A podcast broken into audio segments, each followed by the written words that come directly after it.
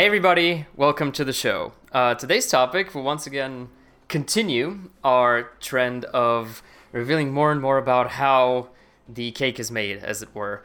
Um, my two guests have massive experience in game production, and I figured why not shed some light on how we're approaching creating Ember Sword through a game production standpoint. Guests, of course, are Lauren, who you're very familiar with. Say hi. Hey, everyone. And a first time guest of the podcast, Alan. Why don't you tell the good folks who you are and what you do on Ember Sword? Yep, hello, everyone. My name is Alan uh, Kirkeby, and uh, I am a producer uh, and helping uh, project management and team management uh, on Embersword. I have a background from the computer industry starting back in the 90s, where I was a, a, an executive producer in a game company. We did uh, like 50 games of the medium sized thing.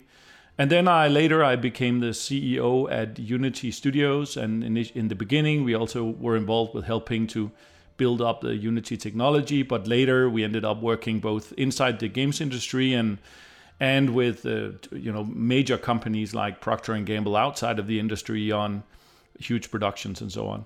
Nice, cool. Well, succinct. I appreciate that. Um, before we get into the details on Ember Sword itself, I want to ask you guys what you consider game production, sort of a definition for the people out there. Okay, I can start. game production is um, mo- mostly project management, but then of course um, there's always this uh, difference between you know people confused between what you define as a producer in movies versus what you consider a producer in games, and there is sometimes both are used.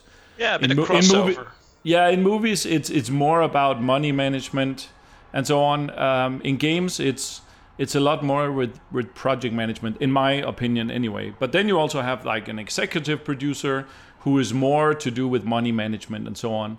Um, but yeah, it's it's very much um, kind of having an overview of all the parts that go into building a game and making sure they fit together, being aware of pitfalls in the future, trying to avoid that you run into problems by predicting whatever could happen, and helping the team to you know removing obstacles for team members so that they can focus on building uh, the game and doing their you know nitty gritty tasks of programming and doing graphics work and so on. Yeah, yeah, yeah. I think you know the the in, indeed it's true that the role of executive producer can and producer as well can sometimes be a bit nebulous, and sometimes some of these fields start overlapping. Like you know, if I look, for example, at what I'm doing at, at Ember Sword as an executive producer, uh, my area, although you know obviously I'm involved in some financial matters, it also lies a lot more with the product and, and the game vision uh, as well. So you might say there's almost like a sort of game director slash designer cap right in, involved with that role here. Uh, so i think we also take our, our level of liberties with it. But in the end of course yeah production is also about making sure a really great product gets out and all of the mechanisms needed to actually get it out there and get it done which can be hugely complicated, and I'm sure we'll be talking about that more during this session. You know, they're all part of that. Yeah, I agree. I mean, there's, I think probably depending on the size of the company and and my experience with different sizes of companies is that the larger your company gets, and once you get over hundred people. You end up having very specifically defined roles, whereas in a in a growing company like Brightstar and Embersword and, and everyone around it, it's I, I define it more as you know all of these tasks need to be solved and we need to assign people and I define it as hats. So you take on hats yes, yes, and yes, as the team grow you kind of give maybe sometimes you're wearing like 15 different hats. And as the team grows and you you either can afford or we need we, we find a need for additional spe- specialists, we then take off some of those gen- generalist hats and put them on the specialists, and they take on those roles, and then everyone gets more and more specialized. But for now, I think it's it's a bit fluid because if if one of us or someone else on the team notices an issue, it needs to be dealt with um, by the one who has available hands at that time. Yeah, yeah, yeah. Um, yeah extreme ownership, if you will. But I, I, really like the the hats comparison. I, I always talk about roles versus functions, right? So normally you have like, oh, we're the company. Here's your function profile. You do exactly this and and here at Embersword is more like well there's a whole bunch of roles that need fulfilling and you might at any point have three or four roles and i think another really great analogy from like sort of the startup world that I used to use a lot also when we're in conversations. I mean, right now we're growing really fast. We're hiring a lot of people.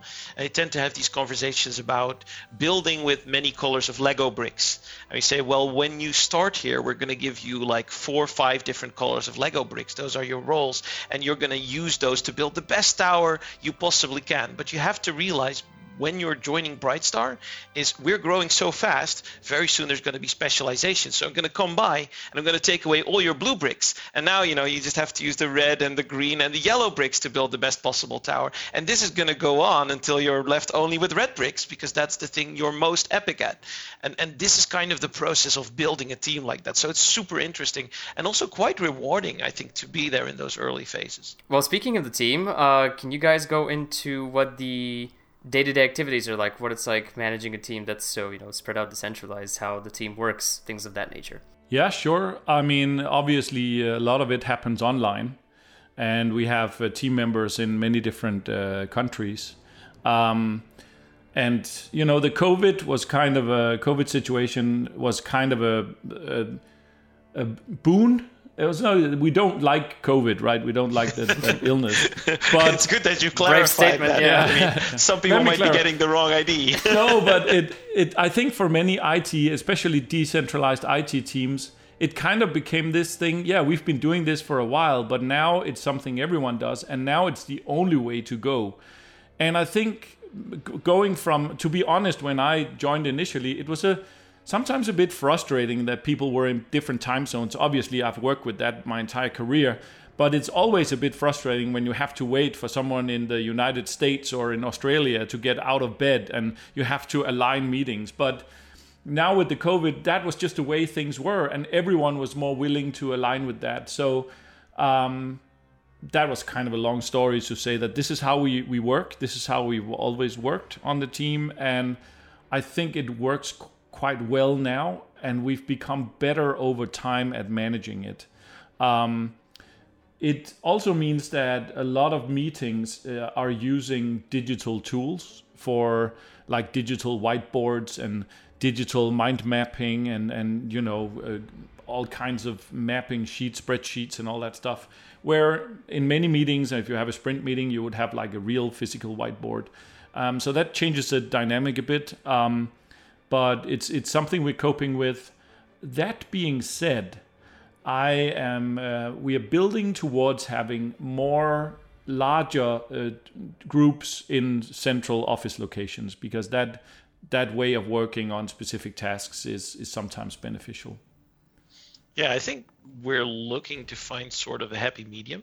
There are some activities which are really nice to do when you can join together behind a whiteboard but yet at the same time, I, I, think it's probably also important to kind of touch on that cultural aspect that has been a part of Embersword pretty much since we founded, you know, Brightstar, um, and and that is indeed this remote team because you know even the founding team is in some cases from even different continents altogether, right? Yeah, and uh, even now, you and I, we are all sitting in different locations, right? Yeah, yeah uh, exactly. In this talk, so and this is this is um, i guess you could call it it's the modern way of uh, running a company is that all this modern technology means that it, you don't have to be successful you don't have to have everyone in the same office Oh, I would almost say that it's becoming a criterion to not do that. Like if I rewind back, right? For me, it's it's maybe a little different because when I was like 11 and I got into modding and total conversions, you know that was like i was age 12 and there was a team of 20 people and we were working together and no one was in the same location and we built a total conversion for the command and conquer series that was like played by 3 million people right? So for me it's it's logical to do that but it is very you know it, it, it has its share of benefits in the sense that you have a global talent pool. You can bring anyone in. I mean right now obviously we're ramping up really quickly. We brought in actually just now we we hired uh, a good friend of mine and he's in hawaii right? Yeah, yeah. Uh, and and and yeah it's damien. And and actually i the first game i worked on with damien he was 14 and i was 16 we're talking 20 years ago. And and we can just bring that talent in and tap that right? You know one yeah that's most, very in- interesting is that i also have a long history in the games industry and i know when back when back when i started it was like i was in the something called the demo scene it was like this subculture in the 90s where we worked on commodore amigas and so on. But many of those people are still in the games industry and were the early people behind IO Interactive doing Hitman, and there was a lot of Nordic and Swedish companies stemming from that. Even Dice, you know, uh, uh, are doing that, and and I think it's you know people back then were had to travel abroad to to live in that office, and I, I still think that's a good way to to go. But I think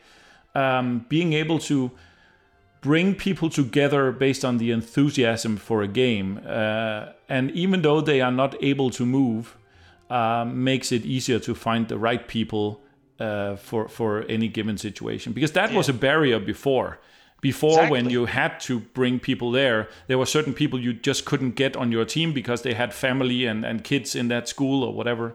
yeah um, yeah But that being said, I I think uh, the way we run uh, the production is is is pretty fairly traditional with you know sprint planning and task breakdowns and so on.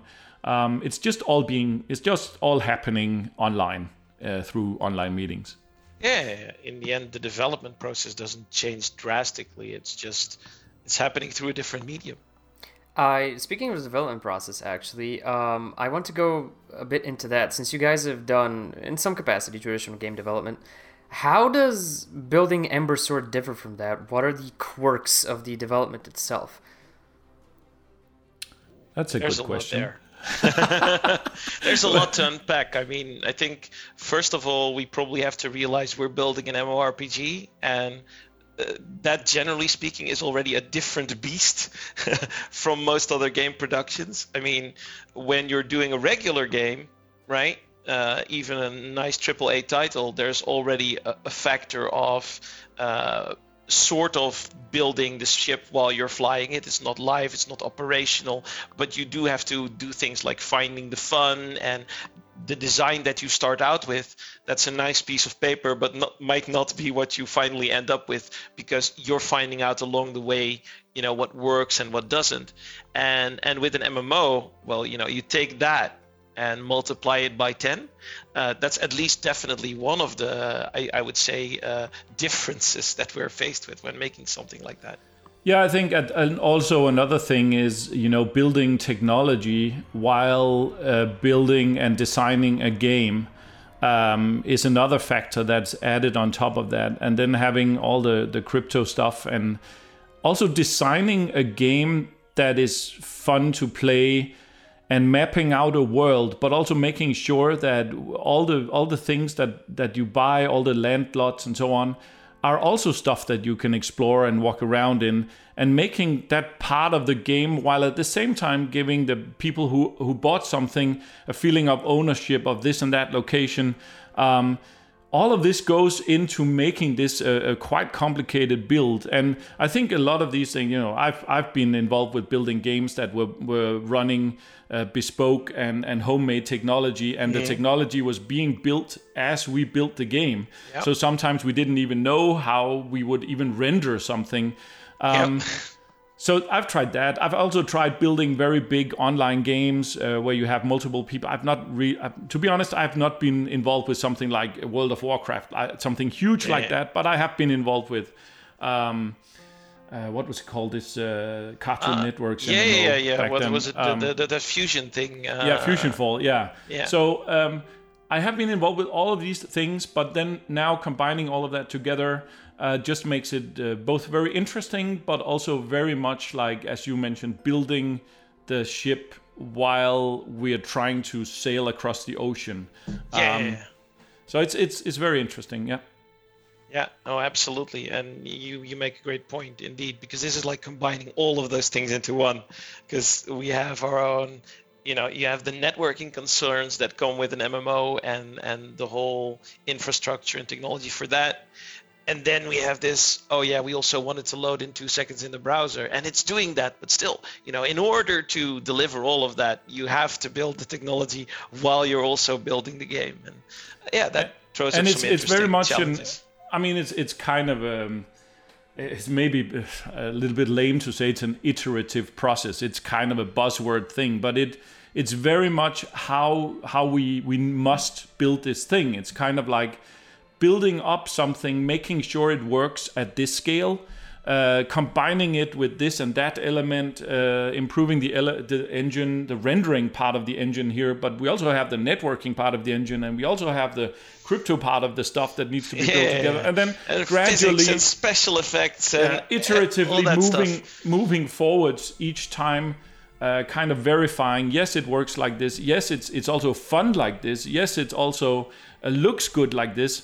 And then building on top of that. And once every time we've verified something we know okay this system can handle this kind of thing. And now we can start branching out the design elements that will be using that system. So it is very much like kind of gradually unfolding the stuff. And of course we have this kind of image of this this the game as a huge like sketch but then kind it's kind of like i'm now using the wrong term paint by numbers. But we've kind of drawn a sketch. It's not paint by numbers it's our own drawing right? But we've kind of sketched Yeah. out the thing. But now we're gradually filling in the base colors one step at a time to flesh it out. And once we start coloring eventually we'll do shading and so on. That's a bad anal- analogy but it's kind of the best i could come up ah. with My my vision of that is more like a, a spiral where you know it starts small and it expands ever more into something bigger, but always at a manageable pace. Yeah, yeah. No, it's there are many different images we can use for that, but it's Yeah, it's course. basically building one thing at a time, and it's that's the process we're we are working with uh, right now, and trying to also uh, at a way where it makes sense to show things as we move along in in the sense and and to be honest i i try to to stay out of that and just make sure focus on we need to build a game. And then you know I, I i talked to to lauren and and other you know marketing team and yeah we would like to show this and that and then we, we're figuring out what can we show when and is it good enough to show? Because we also don't want some you know when we work on stuff it sometimes looks bad in the process of building it so we it's kind of like we want to show stuff but we also want to show it so it looks nice at the time when we show it needs right? to be at, at that place where it's ready to be shown. And we've we've I think probably done a quite an okay job at being relatively conservative with that, uh, which which I think is is, is, is good. You know, Eh, I've heard the word, and Lauren can correct me if I'm pronouncing it wrong, but corollary thrown around in terms of the process of the building of the game. Can you go Well- into that a bit? What well, I was mean? I was just saying on the one hand, um, you're building the spaceship while you're flying it, but on the other hand, and, and that might sound a bit weird to some people who are looking at this from the outside, but I, I was just pointing out, I think when I when I brought that word along, that that actually tends to be also the only way to build something this big, because you know with something the scope of a massive video game and especially an MMO, right? You have to kind of do it gradually and uh, and and have many stops along the way where you're uh, looking back at it and going, is is this what we were looking for? Is this fun? Is this working the way it's supposed to? And and just to look critically at uh, at these elements that that you've designed. And sometimes it's it's killing your darlings, right? There is people that start out, and this is with any game production, that start out with this very strong idea that, oh, we put this thing on paper, so that's now suddenly a feature in the game, and I'm super attached to it. That's that's like the big feature. And then you might find out as as you go in there, especially for you know the people who may not particularly be in a designer capacity, but there's lots of enthusiastic people, obviously, also artists, programmers, etc., that all have their own ideas. You know, they, they might sometimes at times find, oh, well, what I thought was going to be the amazing feature is actually something that is detracting from the fun of other parts of the games. So yeah, sometimes you have to kill your darling darlings and and cross some things off to make the overall game a much better experience. Yeah. No, I agree. I think the overall vision right from back when I first uh, got involved is is basically the same. I mean, on a very high level, but the process here has been going through a lot of iterations. Where at one point we were diving into something that got too hardcore and too detailed, and then we had to pull back from that. I mean, that was maybe one and a half year ago. We were iterating on stuff that was too hardcore in terms of the detail of, of building up skill trees and all that stuff. And we know we had to go there and test it out before we could also realize that we wanted something that was uh, different but also empowering to the player. Um, so I think that, that that is that is part of, of building a game this way. I mean, obviously you could always look at other games and go like yeah we do something like they do and they do but what we want to try and do is make something that ends up being our yeah, own i mean original, it, it, feels original. like its own I, thing I would almost bring up sort of the iceberg analogy because a lot of people, when they see a game, and even like when we go into technical testing, when we go into alpha, you know, you're likely to see uh, there's still a very limited set of features, and and I, I oftentimes look at these kinds of things kind of like an iceberg because most people don't realize how much stuff sort of ends up on the cutting room floor, and I think you strike a really important point there, Alan, for like every bit of functionality that you in the end end up experiencing it's quite plausible that there were two, three different variations and attempts and things that were done that were scrapped that eventually led to evolving that particular functionality. So a lot of the things that go into a really amazing game are not even things that you see while you're playing it. It's all the stuff that we've gone through and rejected to get to what you're playing. And then even some of the things that you're playing, you know, maybe very early on alpha might still be stuff that later on will end up being rejected and replaced by something better, which which is an amazing process in and of itself. But most people don't don't kind of see that. And it's kind important. Of, oh, go on. Sorry. I, I was gonna gonna gonna quote maybe the the, the crazy example once you get to the level of a Facebook, uh, which they have some metrics there. If you look at the features that come out for Facebook in terms of new features, literally that's less than 1% of the new features they design and develop make it to actually be deployed towards living human beings outside of the Facebook team. Right? This is one of those examples, and, and I think this is true for any such huge product that you're building. And it is important to mention that um, it, this doesn't happen unless everybody is okay with that notion. And I think we are very fortunate that pretty much every developer working on the game is okay with letting things go, letting them change, all in the interest of getting things done, which uh, quite eloquently leads me into the next point I wanted to discuss uh, the specifics of the development as it relates to the day to day. So, what what is the day to day practices of developing Ember Sword? Any rituals of development we have that you guys can go into? Yeah, I think um, it's um, it's actually been uh, changing back and forth depending on what phase we've been in. But generally speaking, we, we run a, a kind of adapted Scrum, which I guess all Scrum is in. And Scrum is just a a project and time management methodology that comes from the IT industry. Um, for those who don't know, who's listening now. um, oh yeah, I'm pretty so, sure there might be some some fans listening. There, like, what what is Scrum? Is that yeah. not a thing that happens during a football game when everyone huddles together? Yeah, SCUMM, uh, SCUMM, SCUMM was that wasn't that the wasn't that the uh, Quest engine from the yes, old Lucasfilm games? VM from yes, exactly from. Um, no, I, I, it originates from the from I think it's like a, a, a football kind of yes, thing. Yes, exactly. Like, it's the Scrum where, where you get together huddle together yeah. as a team and you talk about what are we going to do now and everyone gets hyped and then we start doing stuff so that's the that's the day-to-day way of running things you have now made this sound incredibly simplistic so yeah to, to to, broad, to spread it out a bit more it's basically running sprints so sprints is like a, a period of time, let's say two or three weeks, um, where uh, you plan in detail what is going to happen those in those weeks. And then you have like initiate the, the sprint with a plan where we're going down to the individual person's work. Not at that time the individual person, but we basically break down a list of everything we need to do. And now we're getting into stuff that most gamers are not even aware is Yeah, a thing. exactly. They, they just they just see like a character running on the screen and they talk about the nice armor loot that they just got. But what we are looking at is we're looking at now you need to model that element and then you need to add a texture on it. And so all of these are broken down into tasks. And then we know that we need to build uh, two, two, five shields during this sprint, or then we need to add like five swords and we need to have some different skins on those swords.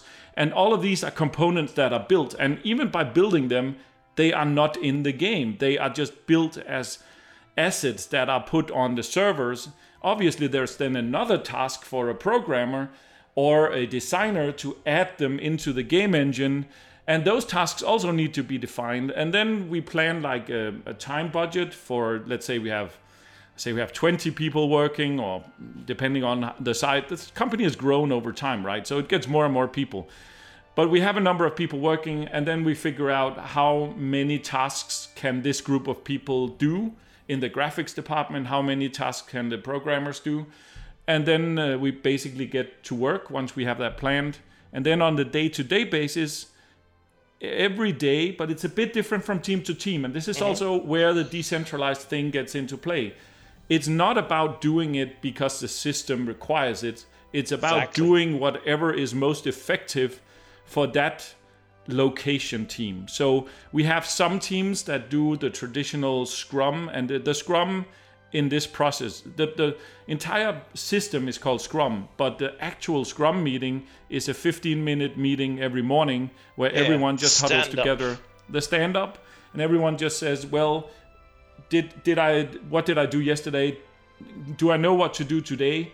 And then you drag the tasks. We have a task management management system where everyone can kind of click on a task and drag it into their their allotted space where this is now my task. I need to work on it, and then everyone just gets to work. So yeah, sorry, maybe Yeah. that was a bit No, no, boring, but- but, that was no, no, no, basically no, very it- detailed. that's a detailed description, but it might be good for some people that are, you know, maybe not familiar with this type of approach to working, although it's becoming more and more common, even well outside of IT, I would say, to have like these types of task boards, and everyone knows Trello now. But you can imagine that this actually becomes quite an exciting and fun process, especially when you're talking a large team and we're starting those two weeks with this massive list of things that we want to accomplish. And throughout the weeks, at every morning meeting, you're finding out are we still doing good? Is there anything that's holding anyone up, keeping them from accomplishing their goals? And as you go through those two weeks, all these cards are moving from left to right.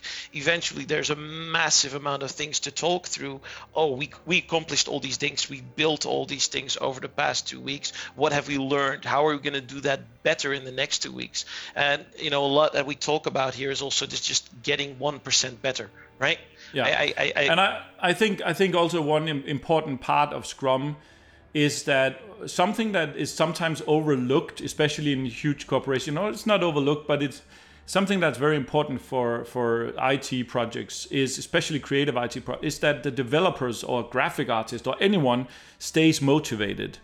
And this is one of the things I, I see it. uh, Scrum has a little bit of gamification in it, in the sense that you visualize the tasks and then you move them across a board. So once you start one particular, let's say one task is to a graphic artist need to create a graphics for a shield, a shield that you can equip with your character. That shield starts. There's nothing there.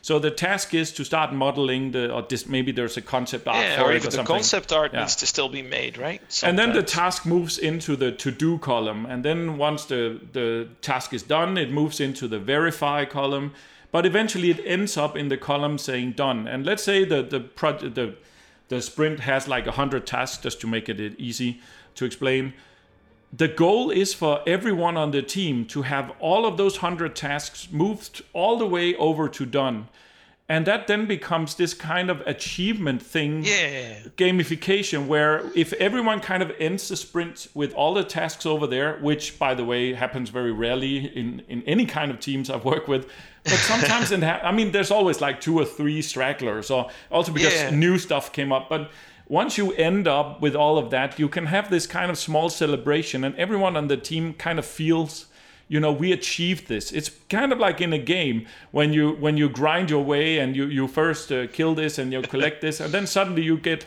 unlocked achievement. You get Yes, this kind of feeling. Um, and it's some of this scrum's uh, terminology started uh, i think outside of the games industry. So it's not just because games people want to to work like they play a game it's actually something you've realized even outside of games in traditional IT that is very important to stay motivated and having these clear visual goals just is, is, is one way to have everyone stay hooked and feel empowered and also take charge of whatever they do. Um, because now it's my responsibility to move this task over there. And, and that, that is empowering for people working on the project. That is incredibly well put, actually. That's a very, very good summary of how that works. Um, now, to to bring this home, to land it, here's here's kind of a big one. When do we consider the game to be done? Never. Thanks. Good night, everybody. Uh, yeah, that's that's it. We're done. it's a wrap. No, but I mean, realistically, of course, uh, we're building something rather unique because it's a game with a blockchain component that uh, is expected to have a, a massive lifetime. Right? It's a game that could keep on going and going and going. And we've not seen that before. We've seen games like World of Warcraft that admittedly have a massive lifetime but something like this could go on much much longer because it has its own economy and that is powering continued development. You could think about decentralized uh, governance models where eventually uh, you know not a, not just a team but also the community partially becomes an owner of what this is. And f- with that you can really create something that is going to stand the test of time. So when is it done? Well we would hope never actually that it will continue evolving and growing and improving. But then there's you know obviously the other question uh, no doubt on everyone's mind which is okay you've got this iterative model but how does that lead to things making their way into the hands of the players right? And that's kind of where we where we kind of have to combine the two where we have settled on sort of almost a quarterly model of uh, taking all those two week sprints, for example, and bringing that together into a sort of milestone that we can every quarter push out towards uh, the community, at least starting at a certain point. Yeah, I think I think it's a it's also a kind of game. I mean, if you look at any game that has many years on its back, it will have like we call them patches or updates or extra releases and so on. But there's obviously always this first launch date for many of the in the traditional way of launching games. But you see more and more often that we turn into this. And, and I hesitate to use the term, but it's games as a service. I hope no one out there feels negatively about it, but I think it's it's a good thing. It's a positive term. I I think it's a way. sort of early access model, maybe, Yeah. right? It's, Yeah, it's and I- more so than just a service. I mean, a service would be indeed if it's like a subscription game or you know something mm. like an MMO, but it's also early access that you're seeing a lot, right? Where Yeah. I mean, we, we have like in tradition, you know, traditionally a game would be developed, and then once the, the game is, is burned on a CD-ROM or a blue disc or whatever Master. for PlayStation, it's a gold master. Then typically the team doesn't do anything more because in the old days you couldn't do patches, but nowadays updates can almost happen sometimes daily depending on the type of update. So that you also have like live ops teams in most MMO games and so on. So a game like this transitions once you have like a, a, a huge chunk of the core game launched and you have many players in there. You also have part of the team transitioning into to this live ops and you know I, I would love to be able to sit here as as the person also in charge of creating and working with the timeline to be able to prompt something but I, I don't want to do that um, so it is going to be an iterative process, and we will be revealing parts of the game and, and giving it in the hands. You know, it's like any other game. You don't give it to everyone initially. You start out with a smaller segment of in the old days you would call it alpha testers. Uh, with with our game, because we have people who have purchased land already, we might give chunks to to a select number of people, and that is not to keep people certain people out and put certain people in there. It's also because we need to pressure test what happens when we have so many people in there. Does it break? You know. Um, yeah. That is a normal part of building an MMO. Is that we want to make sure that we kind of gradually allow more and more, and then we iterate and learn from that test, and and then can build out more. Um, yeah, so that's exactly. the plan, and and yes, right now the uh, the terminology is these quarterly milestones. Uh, that yeah, might be adjusted slightly and, and so on. But you know, right now we're working mostly on um, Solarwood, and we're working on building out uh, the that world with with quests and so on, and we are building a timeline for that. So hopefully we can be more specific soon. I don't know when. so so there is a few things obviously that we have already shared with the community about how we're going to be approaching this uh, with this quarterly model. Uh, obviously, we don't want to give everything away yet, and things are still a bit dynamic. But if we're looking at what does the rest of the year look like? We've already announced towards end of year we're going to have a technical test actually with the land landowners, which is exactly for that purpose of figuring out what if we get you know a few thousand people into this world and into this technology right? Are we sure it's running on everyone's browsers? Well right? Maybe some people have some exotic browsers exotic hardware. We want to figure that out. How are the servers going to respond to massive loads of people all in one place? We want to make sure we double check that. Yes of course you know we've run literally at some point thousands of bots running through it but you'll always find that you know when you replace those bots with real life human players that they'll figure something out to mess with your beautifully designed scalable netcode stack. So we'd much rather find out about that early than on launch day. And so that's really just going to be about testing some of the core technology. And then early 2022 let's say in the first half of 2022 our aim is to start unveiling the capital of Solarwood and some of the baseline gameplay around that. And then we're just going to expand throughout the year, allowing people to explore more and more of Solarwood, giving these landowners access to their land, rolling out different skills and gameplay functionalities in an iterative manner because there is so many to be rolled out. And then presumably 2023 and onward we'll start introducing more nations into the game sort of just building out taking the time that's needed to make these areas engaging fun interesting uh, rather than let's say trying to rush out everything. Because if you look at the size of the world of Ember Sword, Solarwood alone is already an epic adventure. Mm-hmm. That is wow. You again doing my job for me, giving me those sound clips.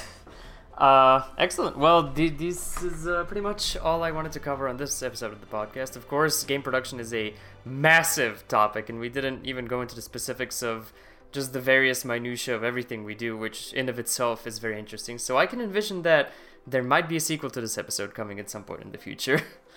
so I would like to thank my guests for participating. I would like to thank you for listening, and we will catch you next time. Goodbye, everybody. Hey, you, you made it to the end. Congratulations! That must mean you like us enough to want more, right? Well, good news! We're all over the internet. Go to embersword.com and subscribe to our newsletter for a chance to play the game early, as well as the latest interesting tidbits on the game and the team. Join our lovely Discord community over at discord.gg slash embersword. Follow us on Twitter and Facebook at PlayEmbersword for regular updates on what we're up to. And remember the basics drink water, be kind to each other, and spread the word about Ember Sword.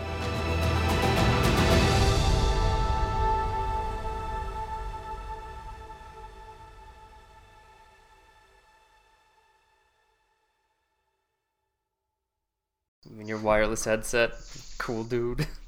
Yes, yes, it's very important, right? Must have range throughout the entire neighborhood. I will just at some point I'll be on one of your podcasts. I want you to go to the store. I want to. I will literally just go shopping. I'll be like, like, uh, would you like anything else with that, sir? Uh, no, not right now because you know I'm still talking to the community. Be a bonus episode, Lauren's store adventure. okay.